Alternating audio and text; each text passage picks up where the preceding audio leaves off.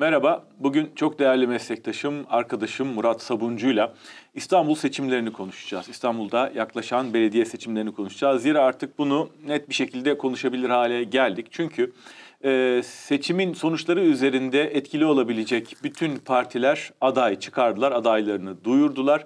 E, bundan sonraki süreçte Murat Kurum'la Ekrem İmamoğlu'nun arasındaki yarışta e, nasıl bir denge var? Kalan işte bir buçuk aylık süreçte neler belirleyici olacak? Bunları konuşmak istiyorum Murat'la. Murat çok teşekkürler geldiğin için. Teşekkür ederim çağırdığın için. Şimdi e, kim kazanır, hangi partinin adayı nasıl etkiler sorusuna geçmeden önce DEM Parti'nin geçen hafta ve ondan önceki hafta e, yayılan e, hamlesini konuşalım istiyorum seninle. E, ocağın sonuna doğruydu. Başak Demirtaş aday olabileceğini söyledi. Mesele sürüncemede kaldı. Adaylığa dönüşmeden bu süreç sonlandırıldı. Sonra hem partiden hem Selahattin Demirtaş'tan açıklamalar geldi. Şimdi e, bütün bu açıklamalara rağmen benim hala e, anlamakta zorlandığım bir şey var. O da en temel soru. Neden böyle bir çıkış yaptı Başak Demirtaş ve bu süreç niye tamamlanmadı? Bir kere hani e, senin çok iyi bildiğin gibi Selahattin Demirtaş'ın e, uzun süre sonra yaptığı bir yazılı açıklamada Başak Demirtaş'ın adaylığını e, üçüncü yolun daha görünür kılınması için e, yaptık diye bir cümlesi var. Yani nedir üçüncü yol? E, aslında Öcalan'ın 2019'da söylediği e, HDP o zaman ne iktidarın ne muhalefetin yanında olun bir kendi yolunuzdan gidin diye bir cümlesi vardı. Ama o dönem hani HDP özellikle Demirtaş'ın da çağrısıyla muhalefetin yanında yer almıştı ve İmamoğlu e, kazandı. Şimdi tabii bu üçüncü yol dedikleri şeyde anlaşılan o ki yine Demirtaş'ın mesajında var. E, herkes 31 Mart'ta kilitlendi ama e, 31 Mart'tan 2028'e kadar 4 yıllık seçim olmayan bir dönem var Mirfin biliyoruz. O dönemde Türkiye nereye doğru gidecek? Nasıl bir e, coğrafyada, nasıl bir siyaset ikliminde yaşayacağız? Onu herkes tartmaya çalışıyor benim anladığım kadarıyla ve e, belli ki DEM Parti Cumhuriyet Halk Partisi ile yürüdüğü yoldan çok da mutlu değil. Neden değil? E, işte 2019 e, seçimlerine giderken destek verdiler, aday çıkarmadılar. İstanbul'un 25 yıl sonra kazanılmasında HDP'nin bir e, e, desteği oldu, bir belirleyiciliği oldu. Ama reddettiler bunu. Yani ne ilk fotoğrafta yer, yer verdiler e, HDP'ye e, ne daha sonrasında hep dediler ya yok ya biz İyi Parti yaptığımız ortaklıkla kazandık dediler. Yani iktidarın çizdiği kırmızı çizginin dışına çıkmadılar. Buna rağmen 2023 Cumhurbaşkanlığı seçimlerinde de e, o zaman Yeşil Sol oldu. E, bir şekilde Demirtaş'ta Yeşil Sol Parti'deki Metat Sancar'dı, e, Pervin Buldan'la beraber eş başkanlar. Cumhuriyet Halk Partisi'nin kurduğu çatının altına girmeden, onu da CHP istemedi. Neden istemedi? İyi Parti bir şey söyler diye istemedi. Farklı bir yerde durarak e, destek verdiler. E, sonuç alamadılar ama Kemal Kılıçdaroğlu'nun aday olarak en çok oy aldığı yerlere baktığın zaman Kürtlerin ağırlıklı olarak yaşadığı coğrafyaydı. E şimdi daha sonra ne oldu bir gün? Daha sonra baktılar ki e, kayyum politikasını e, Kemal Kılıçdaroğlu 14-28 Mayıs arasında Zafer Partisi Ümit Özdağ'la yan yana gelerek e, neredeyse kalıcılaştırma noktasında bir protokol imzalamış. Gizli protokol imzalamış. E şimdi e, arkadaş sen e, anayasada e, yok ama destekliyoruz diyerek dokunulmazlığı kaldırdın. Kemal Kılıçdaroğlu adına söylüyorum. Demirtaş ve bir sürü Kürt siyasetçi şu anda bu yüzden cezaevinde. Bir. İki, 2019'da ona rağmen destek aldın ama beraber fotoğraf vermedin. Yine devam ettik. 2023'e geldik. 2023'te gene destek aldın. Ama baktılar ki bir de protokol var. Şimdi Mirgün. Protokol e, dediğin Ümit Özdağ'da. Ümit Özdağ'da protokol. protokol var. E şimdi Mirgün baktığın zaman bir, e, giderek DEM Parti'nin kendi seçmene dahil kardeşim biz niye aday çıkarmıyoruz demeye başladı. İki, e, muhalefetle yaptığın e, işbirliği görüşmeleri, protokoller falan hep kapı arkasında oldu. Unutma, hatırla e, CHP'ye CHP'ye giden HDP'li e, eş başkanlar tek başlarına basın toplantısı yaptılar CHP Genel Merkezi'nde veya garajdan gitmek zorunda kaldılar. Şimdi e, iyi de bir, iki, üç bekle. Sonraki dört yıl var. E, sonraki dört yılda şöyle bir şey var. Yani e, belli ki e, Kürt siyaseti de e, bence e, iktidar da olası bir çözüm süreci olur mu olmaz mıyı düşünüyorlar diye görüyorum ben. Peki ben yine de niyetin bu olduğunu kabul edelim. Ama yine de bu sürecin çok da e, Dem Parti'nin istediği gibi sonuçlanmadığını düşünüyorum. Niye? Bir bir söyleyeyim. Şimdi bir Başak Demirtaş gibi e, sembolik bir ismin evet. e, ismi e, öne atıldı. E, bu süreç içinde e, bunun parti ile Selahattin Demirtaş arasında bir ayrışmanın e, işareti olup olmadığı tartışıldı. Evet. Demirtaş çok önemli bir isim. Kürt hareketi için e, seçimlerden sonra ben siyaseti bırakıyorum demişti ve bu hamleyle yeniden günlük siyasete müdahil oldu. E, sonra e, Başak Demirtaş'ın ismi ortaya atıldı ama geri çekildi. Bu her zaman kullanabileceğin bir koz değil, kullanabileceğin bir isim değil. Ondan sonra e, hapisten çıkmak için e, Selahattin Demirtaş AKP'ye yanaşmaya çalışıyor sözleri ortaya atıldı. Sonra bunu e, doğru olmadığını söylemek için, e, anlatmak için hem parti hem Demirtaş uzun uzun açıklamalar yaptılar. Ama hala bugün sıradan seçmen nezdinde Kürtler AKP ile anlaşmış diye mesajların sağdan soldan dolaştığını görüyorum. E, şimdi e, dolayısıyla bu hamleyle acaba hani ne verdi ne aldı günlük siyaset açısından teraziye koyduğun zaman pek de bir şey almamış gibi geliyor evet. bana. Yani çünkü e, Kürt hareketinin orada olduğu, belli bir oyu olduğunu hep biliyoruz zaten. Kritik önemde olduğunu da biliyoruz. Dolayısıyla bu üçüncü yolu göstermek açısından 20 Ocağı göre yani Başak Demirtaş'ın ilk açıklamasını yaptığı güne göre bugün daha fazla ne var elinde sence? Şöyle düşünüyorum ben. E, bir kere Demirtaş adı çok önemli. Yani e, pek çok anket var zaten biliyoruz kendisiyle ilgili de var. Türkiye ile ilgili, liderlerle ilgili. Mesela Raves çok önemli bir e, araştırma şirketi. Raves araştırmasına göre o kadar açık kalan Demirtaş'ı lider olarak görüyor ki Kürt seçmen. Hani bakıyorlar orada en, en önde gelen e, isim. Yani mesela şimdi eş başkanlar Tuncay Bakırhan olsun, Tulay Hatimoğulları olsun. Ne kadar biliniyor, ne kadar tanınıyor. Tanınıyor olabilir o coğrafyada ama Türkiye geneli için Demirtaş'ın bir anlamı var. Demirtaş isminin. Yani e, 2015'teki Haziran seçimlerine giden süreçteki bu karşılaşmalar, Türkiye'lileşme projesinin hani görünen yüzü, e, hapiste olmasına rağmen 2019-2023'te yazdığı hani işbirliği, Çanakkale'de yan yana yatanlar, işte e, e, hatta kendi savunması sırasında e, bir gün evvel e, e, 12 askerle ilgili e, o 12 asker benim kardeşim cümleleri. Yani bir gün bir şekilde hem Kürtlerin hem Türklerin e, kalbinde ve ruhunda Demirtaş'ın başka türlü bir anlamı var. Fakat e, bana sorarsan e, Başak Demirtaş adaylığı e, bir şekilde e, yeni baştan Dem Parti çevresinde başlayabilecek olan e, Dem Parti'yi e, ya da e, Kürt siyasi hareketinin görünürlüğünü arttırma hamlesiydi. Çok doğal olarak sen işaret ettin. Yani sıradan seçmen şunu düşünebilir. Arkadaş belki de pazarlık ediyor. Şimdi ben e, bu e, Kobani duruşmasındaki e, savunması 9 gün sürdü. O 9 günün 2 günü gittim izledim. E, adliyede bir oda açıyorlar. E, tamamını da okudum metnin. Şimdi o metne baktığın zaman bir taraftan e, bu tek adam rejimine çok ciddi bir e, eleştiride bulunuyor. Ama bir taraftan benim daha evvel çok fazla görmediğim şekilde Demirtaş'tan e, Kürdi bir tutum tutu, takındı aslında. Yani hani e, Kürtlerin e, sorunlarını daha da çok öne çıkarttığı, hatta e, savunmasının başında ve sonunda Kürtçe selamladı ve bir konuşma yaptı. Sanki biraz daha artık e, ana merkezi e, biraz daha Kürt sorunu üzerinden gören, tarif eden bir noktaya doğru gidiyor. Ha bunun bunun sonucunda e, içeride Kürt siyasetçiler çıkar, hapisten çıkmaz. Bunu bilmiyorum ama biraz daha merkezde arkadaş herkesle konuşulabilir noktasına geliyor. Hatta işte bu son yazdığı e, biliyorsun mektupta e, Dem Parti ile AK Parti görüşüyor mu bilmiyorum ama görüşmüyorsa da görüşmeliler dedi. Veya Tuncay Bakırhan e, bir gün iki gün evvel söylediği şey yani çözüm için iktidarla görüşülebilir demeye başladı. Son bir şey söyleyip bırakayım. E, AKP içinde de enteresan e, sinyaller görüyorum. Mesela e, çok önemli bir isimdir. Yani çok herkes söylese dikkate al ama Efkan Ala. AKP'nin hem e, başkan vekilidir kendisi ama daha da önemlisi çözüm süreci diye konuşulan sürecin önemli aktörlerinden bir tanesidir. Hatta Dolmabahçe mutabakatında fotoğraftaki kişilerden bir tanesidir. E, dört gün evvel Diyarbakır'da ilçe belediye başkanı tanım toplantısında bu toprakların hayal edemeyeceği şeyler yapıldı. bu hayaller tekrar gündeme gelebilir diye bir cümle sarf etti. Şimdi bütün bunlara baktığın zaman ha e, AKP tekrar devam etmek için bunu kullanıyor olabilir. Hiç itiraz etmem, şaşırmam olursa falan.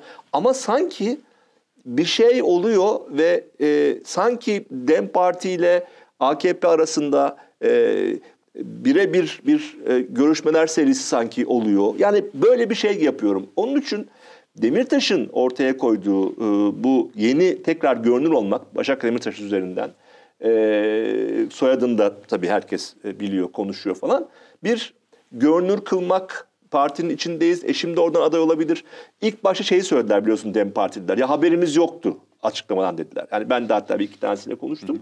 Ama anladığım kadarıyla birkaç kişiyle, kritik birkaç kişiyle bir e, şey olmuş. Yani müzakere olmuş açıklama öncesinde. Dolayısıyla bütün bunlara baktığın zaman yeni e, içinde e, Kürt sorununun çözümü noktasında e, kimi yeni hamlelerin olma olasılığının olduğu, e, artık muhalefetin e, bunu görmezden gelme ve e, 4 yıl seçimsiz süreçteki yapacağı e, yeni e, belki de adımların e, bir hazırlığı için karşılıklı müzakereye hazır olduğunun da içinde olduğu bir adım olarak düşünebilmek gerektiğini e, düşünüyorum ya da konuştuklarımdan bunu anlıyorum Hı-hı. gazeteci olarak. Peki pratik boyutuna dönelim hemen. Ee, Başak Demirtaş aday olmadı ama onun yerine yine partinin bilinen isimlerinden Meral biri Meral Danış Beştaş, Beştaş evet. e, aday oldu.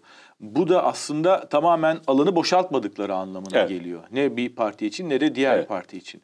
Ama özellikle de CHP adına alanı boşaltmadıkları anlamına geliyor. Ee, bunu nasıl yorumlamak gerekiyor? Şöyle bakıyorum Nilgün. Ee, Başak Demirtaş efektiyle Meral Danış Beştaş efekti arasında dağlar kadar fark olduğunu düşünüyorum. Yani tabii ki de Meral Hanım son derece saygın, çalışkan, e, tanınan bir siyasetçi ama şimdi Başak Demirtaş e, eğer aday olsaydı e, Türkiye İstanbul'da yaşayan seçmenin e, sadece Kürt seçmenler değil yani e, daha evvel CHP'ye oy vermiş e, hatta e, bu son süreçte bir takım hayal kırıklığına uğramış e, seçmenlerin bir kısmının da ben Başak Demirtaş'a oy verme potansiyeli olduğunu düşünüyordum. Hatta Altın Öğmen'in eşinin e, cenazesinde e, orada konuştuğum CHP'li milletvekilleri hatta belediye başkanlarının bir kısmı bu olasılığı görüyorlardı. Yani Başak Hanım olursa CHP içinden de bir grup ona oy verebilir diyorlardı. Şimdi e, yani bana sorarsan yüzde onluk on birlik bir potansiyeli vardı Başak Hanım'ın. Ama Meral Hanım eğer e, aday şu anda e, altı buçuk yediler civarında bir şey alır. Çünkü son tahlilde yine Raves'ten örnek vereceğim e, müsaade edersen. E, bu e, en çok dikkate aldıkları liderler araştırmasında Kürtlerin hani e, önemsediği e, Demirtaş bir de dördüncü sırada Ekrem İmamoğlu var. Yani İmamoğlu'nu bir lider olarak, e, aday olarak, kişi olarak ki Selahattin Demirtaş'ın babasının ölümünde açık bir mesaj yayınlamadı diye çok biliyorsun eleştiriler konusu da oldu.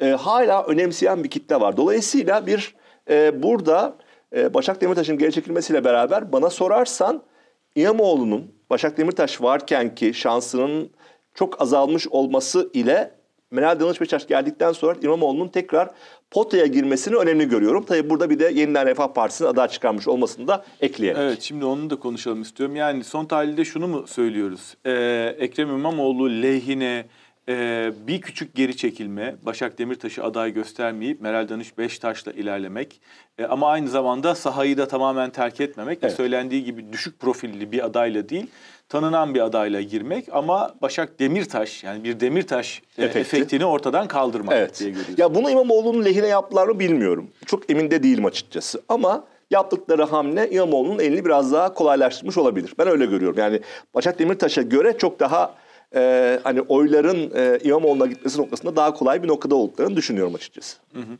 Peki gelelim e, İstanbul yarışında belirleyici olabilecek diğer üç parti, iki partiye. E, Dem Parti'yi konuştuk, İyi Parti ve Yeniden Refah Partisi. Evet.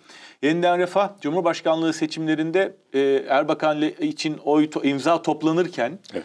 e, adaylıktan çekilmişti. Evet. Bir son dakika e, hamlesiyle. Şimdi yine son dakikaya kadar acaba bir anlaşma olur mu iki parti arasında? Ender Refah aday göstermez mi diye beklendi ama bir şekilde olmadı. E, önce neden olmadığını bir anlamaya çalışalım seninle. Yeniden Refah acaba son seçimde de zaten epi böyle hani yüksekten açıyordu kapıları. Evet. Gene öyle bir şey oldu ve son seçimde oynadığı e, role güvenerek biraz daha fazla taleplerinde e, cüretkar mı davrandı sence? Ve evet. bu da e, hani Erdoğan'da karşılanamaz talepler e, olarak mı göründü? E, ve e, çıkardığı adayla sence e, belediye seçimlerinde sonuç alabilir mi? Beklediği oyu alabilir mi? Ben şöyle düşünüyorum. Herhalde e, Yeniden Refah Partisi şöyle bir okuma yapıyor. E, muhafazakar tırnak içinde, partiler içinde e, kendisinin e, bir e, alanı olduğunu düşünüyor. Yani kimdir o muhafazakar partiler? Gelecek ve Saadet Partisi. E, Deva la liberaldir ama AKP içinden çıkmıştır. Son tahlilde hepsinin bir ana çatısında milli görüş fikriyatı vardır. Bir gün ben şöyle düşünüyorum. E, son e, Gelecek Partisi'nin özellikle e, çok ciddi bir problemle karşı karşıya olduğunu düşünüyorum. Önce şöyle söyleyeyim sana. Oradan yeniden refaha geleceğim. E, Gelecek Partisi'nin e, Türkiye'nin geneline hitap ettiği birkaç önemli ismi vardı. E, e, Serkan Özcan grup sözcüsüydü. Kerim Rota piyasada önemli bir isimdi. Nihal Olçok yani bir işte e, Ekşi'de 15 Temmuz'da katlettiler. Erol Olçok geçmişi yani önemli bir isimdi. Bunlar partiden ayrıldılar bir gün. İki, e, iki gün evvel e, Selim Temurci, partinin çok önemli isimlerinden bir tanesidir. E, AKP'nin e, 15 Temmuz'da İstanbul İl Başkanı'ydı. Hatırla ilk çıkan adam bir tanesidir. Yani simgesel bir isimdir. Ve dedi ki ben Murat Kurum'a hani Kadir Topbaş ekolünden geldiği için kendimi daha yakın hissediyorum diye bir cümle kullandı. E, bugün de meslektaşımız İsmail Saymaz da bunu biraz daha genişletti. E, bu söyleşisini, bu e, tarzın. Dedi ki e, yani e, benim seçmenim eğer ben aday olursam biliyorsun Gelecek Partisi'nden İstanbul Büyükşehir Belediye Başkanı olma ihtimali vardı. Ben aday olursam ve seçmenden yani yüzde bir, bir buçuk oy alırsam bunu AKP'den almış olacağım. E, ikinci defa bana sormazlar mı? CHP yeniden niye kazandırdın demezler mi dedi. Şimdi burada birkaç problem var. Bir, e, CHP'nin e, veya o oluşturulan altılı masanın ana noktası demokrasi mücadelesiydi. Demek ki e, Selim Bey bunu öyle okumamış. Yani CHP'nin adayı ki biliyorsun CHP milletvekili olarak girdi meclise. İstanbul'da adaydı. 10. sıradaydı sanıyorum. Şimdi burada bu okumayı ilginç e, buluyorum ve e, Gelecek Partisi'nin seçimler sonrasında bu e, alacağı oylarla bir dağılma sürecine girebilmesinin en önemli sinyal olarak Senin Timurci'nin ben bu durumunu görüyorum. Şimdi Gelecek Partisi bu durumda. Yani kamuoyunun önünde tanınan isimler ayrılıyor. İşte en önemli figürlerden bir tanesi çok açık mesaj veriyor. Ahmet Davutoğlu'nun bundan çok rahatsız olduğunu biliyorum. Birebir. Başka bir noktaya geçelim. Gelelim e, Deva Partisi'ne. Daha liberal bir noktada duruyor ama Deva Partisi e, o da sıkıntı yaşamaya başladı bir gün. Yani kendi içinde. Mesela o Saadet Gelecek içinde kendini görmüyor, girmedi. Ama mesela orada da tanınan kimi yüzler? Mesela Sanem Oktar. Daha hani Türkiye'nin bildiği liberal Kagider başkanlığı yapmış bir isim de o ayrıldı. Candan Kalitekin ayrıldı. Ee, zayıf e, bir, bir iki nokta daha var. Ve Saadet Partisi tabii milli görüş çok önemli bir yer falan. Ee, mesela Saadet Partisi ile e, Gelecek Partisi'nin yan yana durmasına dair de bir e, Selim Temurci'nin eleştirisi var, ağır bir eleştirisi de diyor ki Ahmet Davutoğlu bizi bu şekilde görünmez hale getirdi parti ismini diyor. Niye onun adının altında olduk falan diyor. Şimdi bütün bu tabloya baktığın zaman belli ki içeriden bir şey kaynıyor. Ee, muhafazakar partiler için bir şey kaynıyor. Ve bu kaynamanın 31 Mart sonrasında bir yere doğru evrileceğini düşünebiliriz. Bir de şöyle düşün. Gelecek Partisi'nin ve diğer partilerin falan e, kendilerinin doğrudan hazine yardımı olmadığı için yani bir para da bir yere yani siyaset çok pahalı bir iş bir taraftan. Yani bu nasıl sürdürülecek? İşte insanların milletvekili umutları, belediye başkanlık umutları falan filan. Aldığı oylarla e, Saadet Partisi'nde bir şey olmaz. Çünkü Saadet Partisi milli geliş, görüş geleneğinin çok temsilcisi nelerden geçtir ama gelecekte ve devada e, 31 Mart sonrasında kopuşlar, ayrılışlar ki biliyorsun şu anda Saadet Gelecek e, Partisi e, grubu CHP'li bir kişiye bağlı. Hı hı. O CHP bir milletvekiline oraya evet, ödünç verdi. Evet. O sayede duruyor ki o milletvekili de bütçe bitene kadar demişti hı hı. ama uzattı. Belli ki 30 Mart'a kadar devam edecekler. Ha belli ki burada bir kopuş olacak. Yani merkez e, muhafazakar olarak tarif edeceğimiz kitlede yeni bir partiye ihtiyaç var. O ihtiyacı da son seçimlerde gördük yeniden refah gibi. Yani sanıyorum muhafazakar seçmen bunu şöyle okuyor bir gün. Arkadaş e, Babacan, Davutoğlu siz yıllarca beraberdiniz. Yani niye gitti buradan? Yani neden ayrıldınız? Bunun tam cevabı verilemedi. E, çünkü altılı masa bir yerden hani tırnak içinde niye sen Erdoğan'a AKP'ye ihanet ettin lafları falan da oldu. Bunu da ayırıyorum. Yeniden Refah burada farklı bir duruşla e, Erbakan işte mirası bir taraftan bakarak bir sanki umutmuş Bir cazibe merkezi olabilir O, diyorsun. o, bence olmaya başladı. Ben ama o partinin biraz ultra muhafazakar politikalarının ve e, Erbakan'ın e, üslubunun sanki böyle e, daha e, biraz daha özgürlükçü görünmeye çalışan, biraz daha muhafazakarlığı e, biraz daha yumuşatan özellikle işte devada filan e, çok da ya, ya da gelecekte çok karşılığı olacağından emin değilim. Çünkü orası bir de böyle bir lider partisi ya. Evet. Bir de egolar var yani. Tabii, Ahmet Davutoğlu'ndan bahsediyoruz. Tabii. Şöyle söyleyeyim Mirgün. E, tabanla tavan yani olarak bakmak lazım. Ben şöyle. Gelecek Partisi ve Deva Partisi'nin e, milletvekillerinin zaten e, pek muhtemelen tercih edebileceği yer yeniden AKP içi olabilir. Bir kere onu düşünüyorum. Ama tabanda, muhafazakar tabanda AKP'den oy çekebilecek yer Gelecek ve Deva Partisi'nden çok İstanbul ve Türkiye genelinde yeniden Refah Partisi olduğunu düşünüyorum. Özellikle Şanlıurfa'dan göterdikleri biliyorsun belediye başkanı adayı ki daha evvel Cumhurbaşkanı danışmanlığı yaptı. Dört dönem AKP'den milletvekilliği yaptı. Ee, bu isim öyle bir kanal topladı ki Şanlıurfa'da, Urfa'da e, belli ki orada da bir şey olabilme potansiyeli var. Dolayısıyla yeniden Refah'ın İstanbul'da aday çıkarması ki e, Fatih Erbakan'ın ablası Elif Erbakan'ın eşini çıkardılar. Biliyorsun aynı zamanda partide e, görevi var. E, bir e, e, AKP adına ciddi bir risk olduğunu düşünüyorum Yeniden Refah Partisi aday çıkarmasının. E, ve Yeniden Refah'ın e, e, belki de bu e, muhafazakar partiler içinde öne çıkma potansiyeli en yüksek parti olduğunu düşünüyorum. düşünüyorsun. Ben de şunu düşünüyorum yani tabanın çok ayrışmış olması gerekiyor. Yani AKP'den artık hani e, iyice kopmuş ve hasım gibi görüyor olması lazım ki e, kaybettirmek pahasına AKP'ye, Murat Kurum'a kendi adaylarına ya da işte YRP'nin, Yeniden Refah Partisi'nin adayına yönelsinler. Çünkü belediye seçimleri hani A mı B mi seçimleri ya. Yani ne kadar görünür olduğun, meclise yansımayacağı için, bir baraj olmadığı için aslında e, küçük partiler için biraz handikaplı seçimler. Evet. Büyük partilerin bir e, cazibesi var, bir çekim merkezi oluşturuyorlar. O yüzden e, geçen seçimdeki kadar yüksek oy alırlar mı? Bunu anladığımız zaman aslında yeniden refahın AKP'den ne kadar kopmuş olduğunu da tabanının e, bir, bir kez daha görmüş olacağız. İyi Parti bu tabii buyur. Bir cümle Tabii. hemen söyleyeyim e, Melgün. Çok katılıyorum. Hayat içinlerin atmosferi farklı olması gerekiyor ama e, bir şekilde e, seçmen burayı e, bu seçimleri bir uyarı olarak da algılayabiliyor zaman zaman. Yani mutsuz bir kitle var AKP içinde. Nasıl olsa lider değişmeyecek tırnak içinde reis. Ama bir taraftan da ya işte Ekonominin ekonomi var, belli. işte işte emekli var, e, bir e, sıkıntı İşsizlik var, var, şu var, işsizlik var falan. Bütün bunlara bakarak hani sarı kart diyorlar ya hani Evet. kırmızı nedir? Lider şey, yani e, Türkiye'nin e, işte Cumhurbaşkanı değişmesi. Ama sarı kart diyorlar ya o ihtimali ben yok saymıyorum bir. Doğru O da olabilir. Evet o da olabilir. İyi Parti. Belki üzerine fazla konuşulması Evet. gereken parti o. Evet. Yani büyük bir kopuş yaşadı e, altılı masadan ve e, Akşener'in çıkışlarına baktığın zaman sanki asıl hasmı CHP'ymiş gibi görünüyor. CHP istediği kadar alttan alsın. O öfke dinmiyor. Evet. Ve her grup toplantısında Meral Akşener'i CHP'ye vururken görüyoruz. E, niye CHP kolay hedef olduğu için mi? Yani kendini e, ayrıştırmak için CHP'yi mi kullanıyor? CHP üzerinden mi kendini tanımlamaya çalışıyor? Yani şöyle bir herhalde durum var. Ee, e, o Mart'taki masadan kalkış meşhur. Neredeyse bir sene olacak. Ee, 2023 Mart'ta Cumhurbaşkanı seçimine giden süreçte Meral Akşener'in masadan kalkışı. Ee, o süreç tabii hakikaten çok düşünülmesi, e, e, bir daha hani e, ayrılabilirsiniz de o dille mi ayrılır, dönersiniz de o şekilde mi dönülür noktası hala hep kafamızda hepimizin duruyor.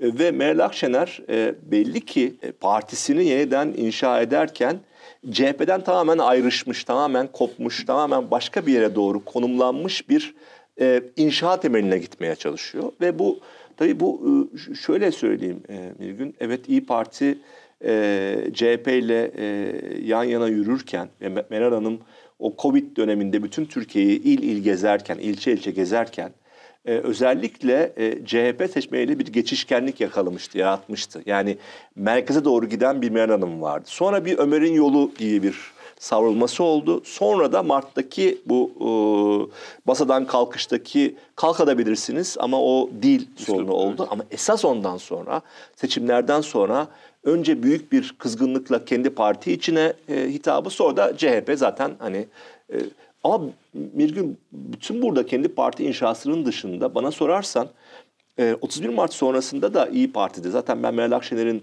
eğer işte küçük çok e, küçültürse e, oylarda e, çok şansı kalmadığını düşünüyorum partide. Hatta e, iddialı olmasın ama tabii Burak Avuncu çok önemli bir figür bu arada. Burak Avuncu iyi bir e, siyasetçi. E, işte 2019'da gördük onu il başkanı iken. Nasıl çalıştı, e, nasıl bir figür bulduk ama Zafer Partisi e, ile eğer e, bir hani en azından büyük şehirlerde İstanbul'da, Ankara'da falan baş başa baş gelirlerse e, ki Ümit Özdağ e, bence ilginç bir figür. Yani hani e, göçmenlere karşı duruşuna ben bir demokrat olarak karşı dursam bile e, belli bir karşılığı var e, kendisinin ve e, biliyorsun aday gösterdiği isim de e, bir şekilde Azmi Karamahmutoğlu daha evvel Meral Hanım'la beraber uzun süre yol yürüdü e, İlk Ocakları Başkanlığı yaptı. O meşhur e, illegalite başlama hikayesini. Senin oturduğun koltukta oturdu birkaç hafta önce anlattı. Evet. O, o nokta o nokta tabii çok e, hassastı. Dolayısıyla mesela Azmi Karamanoğlu falan e, Zafer Partisi'ni ben çok küçümsememek gerektiğini düşünüyorum. Yani yeni bir şey. Demin yeniden refah e, gelecek e, saadet karşılaştırmasını burada da e, İstanbul üzerinde özellikle e, İyi Parti ile yapabiliriz. İyi Parti, Ümit Özdağ, Zafer Partisi üzerinden yapabiliriz diye düşünüyorum. Ama e, belli ki e, İyi Parti 30 Mart sonrasında Meral Hanım'ın eğer çok küçük oy alırsa kalabilme ihtimali azalabilir. Kalsa bile e, iktidarla yakınlaşma potansiyelini e, görüyorum. Yani burada e, e, doğrudan hani bir e, çok bilgiyle bunu söylemiyorum. Tabii ki de konuştuğum, mesaj açtığım bir kitle var ama ne kadar muhalefet içinde yer alır emin değilim. Zaten bir gün bak bence e, bizim e, 30 Mart sonrasında tabii hep konuşuruz, düşünürüz her zaman. E, esas gündem sanıyorum e, bir anayasa değişikliği olacak. E, e, AKP ve MHP zaten iç içe geçtiler artık. Yani orada hiç sorun yok. Ve e, parlamentodaki çatı altındaki, meclis çatısı altındaki muhafazakar ve milliyetçi partilerle beraber Türkiye'ye yeni bir model önerebilecekler ve burada bir e, zaten sıcak bir temas, gelişme e, olma ihtimalini çok yüksek görüyorum. E, hatırla yani siyaset, siyaset öyle bir şey ki üç gün evvele kadar e, Bahçeli ve Davutoğlu birine nasıl hitap ederken sonra bir anda e, işte o ona grupta yer verdi MHP. Hani bir oturma yerinde Devlet Bey verince Davutoğlu onu aradı. İşte o da Gazze için teşekkür etti falan. Sonra tekrar bozuştular. Serok. Seroklar. Yani biliyoruz tabii bu havada uçuşuyor. Yani bütün bunlarda ben e, yeni bir sayfa açılabileceğini, açılan sayfanın ana noktasının e, Türkiye'nin iyice sağcılaşan politikasında anayasa e, birleştiriciliği olacağını ve yeni bir e, konuşma dili üzerinden bir şey gideceğimizi düşünüyorum. Tabii burada da solun ve sosyal demokratların son derece e, hani kendi içe tartışmalarını da neye doğru evriteceklerini de iyi düşünmek, iyi görmek gerekiyor. Orada bir zaaf görüyorum açıkçası ben. Peki İstanbul'a dönelim istiyorum hemen. Bütün bu ortaya koyduğumuz tabloda kimin e, seçilmeye daha yakın olduğunu düşünüyorsun? Yani şöyle bir şey tabii. Ee, Ekrem İmamoğlu, İmamoğlu'nun e, belli bir e, liderlik e, kapasitesi olduğunu düşünüyorum. Yani eleştirirsiniz, eleştirmezsiniz, beğenirsiniz, beğenmezsiniz. Ama Ekrem İmamoğlu bir bu beş yıllık süreçte e, iktidarın çıkardığı tüm zorluklara rağmen İstanbul'da bir şeyleri e, sürdürdü. Ve ağlamadan, ağlaşmadan değil mi? Ağlamadan, ağlaşmadan bunu yaptı. Yani mesela kendisinde de, demeçleri var. Diyor ki 5 yıl boyunca bir tek kamu bankası bize bir kuruş kredi vermedi. İki, e, Cumhurbaşkanı'nın önünde pek çok e, yer şey vardı imzalamadı. Ama İstanbul'da ben ulaşımı, e, toplu ulaşımı kullanan bir kişiyim. Yani denizi, metroyu, otobüsü falan filan. Orada yeni hatlar ekledi. Yeni otobüsler almayı başardı e, özellikle e, sosyal yardımlar konusunda Mirgün önemli adım attı. Yani daha evvel o vakfa bu vakfa giden paralar şimdi İstanbul'da üniversite e, gençlerine veya işte ula, ücretsiz ulaşımla annelere veya işte yoksullara, kent lokantalarına falan gitmeye başladı. Bunların bir karşılığı var. Özellikle bu dönemde. Ee, bu dönemde yani bu fakirliğin olduğu dönemde. Ben, biz Hisar'da oturuyoruz. Ee, orada bir kent lokantası var. Yani sadece Boğaziçi Üniversitesi öğrencileri değil. E, yani yüzlerce belli ki emekli, e, işte ev, ev hanım falan orada sırada bekliyorlar. Çünkü işte para. E, bunu iyi kullandığını düşünüyorum bir. İki, CHP Genel Başkanı size olurdu. Ama CHP Genel Başkanlığı'nda Özgür Özel'i destekleyerek bir taraftan da sadece CHP çapkasını kafasına giymedi e, Ekrem İmamoğlu. Bunun bir tercih olduğunu düşünüyorum. Neden? Çünkü işte Selim Timurcu'nun da ve de muhafazakar kesiminde söylediği gibi hani altı ok altında e, bir işte oy vermek veya sadece kendini öyle tanımlayan bir kişiye oy vermek ile e, içinde ama hani milliyetçiyle muhafazakarla ilişki kurabilen, iletişim kurabilen bir aday e, olması e, noktasında hala tercih edilebilir olduğunu düşünüyorum. Murat Kurum'a gelince Murat Kurum zaten karşındaki adam Murat Kurum değil. Hepimiz biliyoruz İstanbul'da. Tayyip, er, Tayyip Erdoğan. Ve e, Tayyip Erdoğan tüm e, bence gücüyle özellikle son hafta asılacaktır. E, ama e, ben hala İmamoğlu'nu e, bir nefes de olsa önde olduğunu düşünüyorum bir gün. Yani e, hala bir, bir burada e, önde olduğunu düşünüyorum. Ve yani tabii çok daha zaman var ama kaybederse İmamoğlu e, Tayyip Erdoğan için 2028 yolculuğunda ne kadar iyi olur? Çünkü ben CHP için çok şey değişeceğini düşünüyorum eğer e, İstanbul'da kaybedilirse. Yani genel başkan e, kurultay süreçlerinden olacağını düşünüyorum. Ekrem İmamoğlu'nun CHP'den ayrılma potansiyeli olduğunu düşünüyorum. Kendi parti kurma ihtimali. Yani pek çok şeyi e, konuşarak böyle bir şey aklımdan geçiyor. Başka bir şey olur. Ben hala İmamoğlu'nun bir tık önde olduğunu düşünüyorum ama e, hakikaten 31 Mart'a kadar artık neler dökülecek ortaya ne biliyoruz hani artık hani e, geçen 23 e, Mayıs'ta da gördük 2023 Mayıs'ında da hani olmayan bir fotoğraf üzerinden nasıl bir kıyamet koptu Türkiye'de. Ee, e, özellikle bu son süreçte olmayan cümleler, kelimeler neler nasıl manipüle edilecek. Yani ben daha çok e, hani e, eğer Ekrem İmamoğlu için e, muhalif seçmen düşünüyorsa bir şeyi e, onun hatasından çok e, ortaya koyulabilecek algıların da ne yazık ki bildiğimiz gibi etki edebileceğini düşünüyorum ama hala İmamoğlu'nun bir adım önde olduğunu şu an itibariyle e, Şubat ortası itibariyle düşünüyorum mümkün. Murat kapatırken bir de Hatay parantezi açmak evet. istiyorum. Çünkü Özgür Özel'in e, Lütfi Savaş'ın adaylığını savunurken ya da sorgularken, sorgular gibi yaparken diyeceğim, e, yaptığı açıklamalar ve dayandığı e, tez e, üzerine konuşalım istiyorum. Şimdi Lütfi Savaş'a itirazlar var. Bu süreçte e, başarılı olamadığı ve deprem öncesinde aslında AKP'li yerel yöneticilerin yaptığı şeyleri aynı şekilde yaptığı için eleştiriliyor. Ee, Özgür Özel de anketlere bakalım bir şey çıkarsa düşünürüz diye bir yanıt veriyor.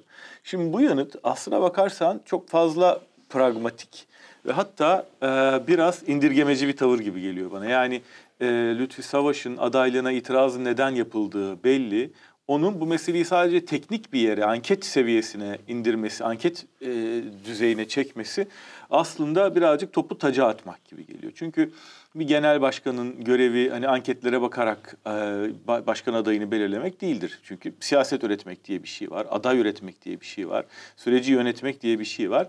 E, burada Özgür Özel'in aslında pek bir şey yapmak istemediği ve biraz geçiştirdiği izlenimini e, ediniyorum ama bunu da açıkça yapmıyor. Anket gibi böyle bir dolaylı bir yere atıyor e, topu. E, şimdi bu da aslında yani hem Hatay özelinde hem de Özgür Özel'in meseleyi yönetme ve e, onun meseleleri yönetme biçimine dair de bize bir şey söylüyor.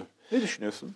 Vallahi ben ilk günden beri şunu düşünüyorum. Bir kere bir, e, eğer Ekrem İmamoğlu'nun desteği olmasaydı Özgür Özel Genel Başkan olamayacaktı. İki, e, Özgür Özel'in e, çok uzun süre e, eski genel başkan Kemal Kılıçdaroğlu'nun en yakındaki birkaç isimden bir tanesi olduğunu, grup başkan vekili olduğunu biliyoruz. Ve değişim e, trenine e, bir şekilde bindi ama e, ne kadar e, değişik bir noktaya doğru gelebildi ben çok onu e, zayıf bir genel başkan olarak görüyorum. Önce onu söyleyeyim sana. Yani alınan kararlarda, işte yaptığı konuşmalarda yani hakikaten zayıf bir genel başkan.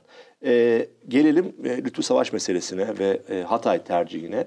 Ben dördüncü gün depremin oradaydım e, geçen sene. E, o acıya şahitlik ettim. Oradaki kema şahitlik ettim. E, Lütfü Savaş e, e, Hatay'a, Antakya'ya dün gelmiş bir isim değildi. Lütfü Savaş e, daha önce işte AKP'den e, biliyorsun e, Antakya Belediye Başkanı'ydı. Başkanı. Daha sonra ayrıldı. E, CHP'ye geldi. E, o zaman Hatay Büyükşehir Belediyesi olmuştu ve e, bir 15 yıllık geçmişi var. Hiç mi sormayacağız? Ya bu kadar büyük yıkımda hiç mi payınız yok? Sadece biz sormadı, sormayacağız değil e, Mirgün. O günlerde hiç unutmuyorum e, o zamanki Genel Başkan Kemal Kılıçdaroğlu, Hatay Arsuzlu, Selin Sayık Böke, Genel Sekreter hala partide çok önemli bir isim. E, ve Seyit Dorun Genel Başkan Yardımcısı, Yerli Yönetim Derneği Sorumlu Genel Başkan Yardımcısı. Bunların koordinasyonunda bir Lütfü Savaş için soruşturma araştırma komisyonu kurdular. Evet. Sonuç Sonucu açıklanmadı. açıklanmadı, ortada kaldı falan. Ama demek ki Selin Sayek Böke'nin de içinde olduğu bir şey varsa Hatay'ı çok iyi bilir. Hataylı, Arsuzlu. Ailesinin orada hala yaşıyor bir kısmı. Kız kardeşi orada, ailesi orada.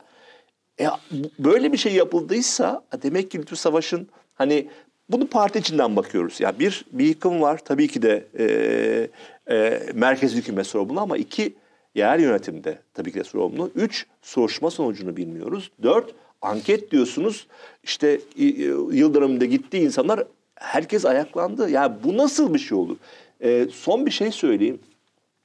Lütfü Savaş'ın aday gösterilmesi bir gün sadece Hatay özelinde değil, Türkiye genelinde de CHP ve Özgür Özel e, aleyhinde bir hava yarattı. Neden? Ya ankete baktık evet sonuç çıkıyor. E, sonuç çıkıyor da Hatay yıkıldı. Hatay'daki insanların canı yanıyor. Efendim işte e, konuşuyorum kimi CHP'lilerle ya işte Hatay'da hafif sağ muhafazakar bir seçmen de vardır. Evet e, Lütfü Savaş'ı severler. E, evet de e, yıkıl, yıkıldı orası. Yani hani bu kadar düz mantıkla bu akşam e, gerçi şey var biliyorsun işte CHP'nin e, yeni baştan PMS toplanacak. Lütfü Savaş alınabilir falan söylentileri var ama alınsın alınmasın. E, siz aday gösterdiniz. E, e, yaklaşık 20 gündür bunun tartışması sürüyor. İş bitmedi, bitmeyecek. E, alsanız da almasanız da bu CHP'nin ve yeni yönetiminin, değişim diyenlerin çok ciddi aleyhine bir şey olarak duracaktır diye düşünüyorum. Evet, ben de paylaşıyorum bu görüşünü. Ee, yani Lütfi Savaş'ın şu kadar oyu var o, ve bizim e, adımıza yeniden seçilebilir demek hakikaten köşeye sıkışmışlığın ifadesi bir yandan böyle koşullarda özellikle. Murat çok teşekkür ederim. Ben çok sağ ol. Gerçekten ufuk açtı. Ee, geldiğimiz noktadaki tabloyu çok güzel bir şekilde özetledin. Ee, umarım önümüzdeki haftalarda süreç biraz ilerleyince biraz daha taşlar yerine oturunca yine buluşuruz. Memnuniyetle. Çok sağ ol. Teşekkür ederim.